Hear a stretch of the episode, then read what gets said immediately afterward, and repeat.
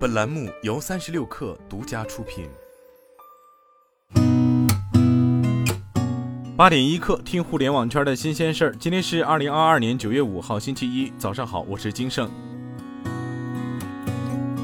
据中新经纬报道，针对网传理想 ONE 降价两万元销售，且下个月将停产一事，理想汽车客服表示，因为理想 L 八是理想 ONE 的一个替代品。换代完成后，理想 ONE 将不会再生产。据客服介绍，理想 L 八暂定于二零二二年十一月上市，同月开始交付，但理想 ONE 停止生产的日期还未得到具体的通知。而理想汽车公关部的相关负责人则表示，暂时未收到消息。此前因突然降价，理想 ONE 深陷维权漩涡。公开报道显示，有不少理想 ONE 车主在投诉平台上以存在欺骗销售问题为由，集体投诉理想汽车。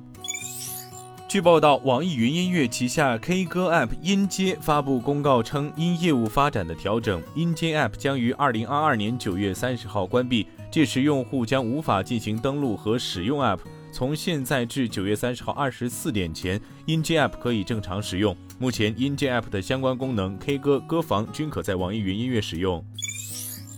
据界面新闻报道，大众汽车当地时间周六发布声明称，公司已进行保时捷 IPO 的可行性研究，管理委员会与蓝氏会将于当地时间九月五号举行会议，讨论保时捷在九月底或十月初 IPO 的可能性。据彭博此前报道，消息人士称，保时捷拟进行的 IPO 估值高达八百五十亿美元。据悉，保时捷已获得六百亿至八百五十亿欧元的发行股份预订单。报道称，红牛集团、路易威登集团和资管龙头普信集团均对保时捷拟进行的 IPO 表达出投资意向。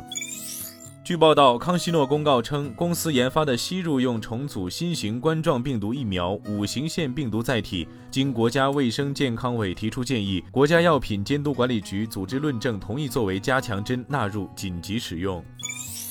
据中国基金报报道，近日 A 股四十一家上市银行半年报披露完毕，二百五十万银行员工上半年的收入薪酬情况也一并出炉了。在目前 A 股上市的四十二家银行当中，江苏银行、招商银行、南京银行上半年平均月薪都超过五万元，分别为五点五四万元、五点五万元、五点零八万元。江苏银行、南京银行上半年平均月薪增加了三千六百一十九元、一千五百三十三元，而招商银行则是下降了三千零一十三元。此外，宁波银行、沪农商行的平均月薪也超四点九万元，浙商银行、兴业银行、平安银行的平均月薪超过四点五万元。据二十一财经报道，中国银保监会副主席肖元起在服贸会上表示，中国已是全球第二大保险市场，行业总资产接近二十七万亿元，主要指标保持在合理区间。目前整个保险业偿付能力充足，运行稳健，风险完全可控。中国保险密度为每人三千一百七十九元，是北美地区的百分之六，欧盟的百分之十六；保险深度为百分之三点九，是北美地区的三分之一，欧盟的二分之一。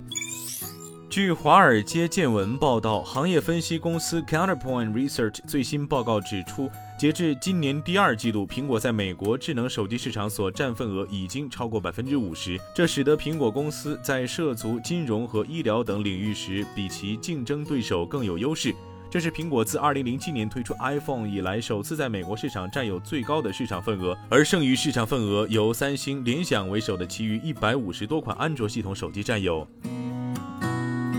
今天咱们就先聊到这儿，我是金盛八点一刻，咱们明天见。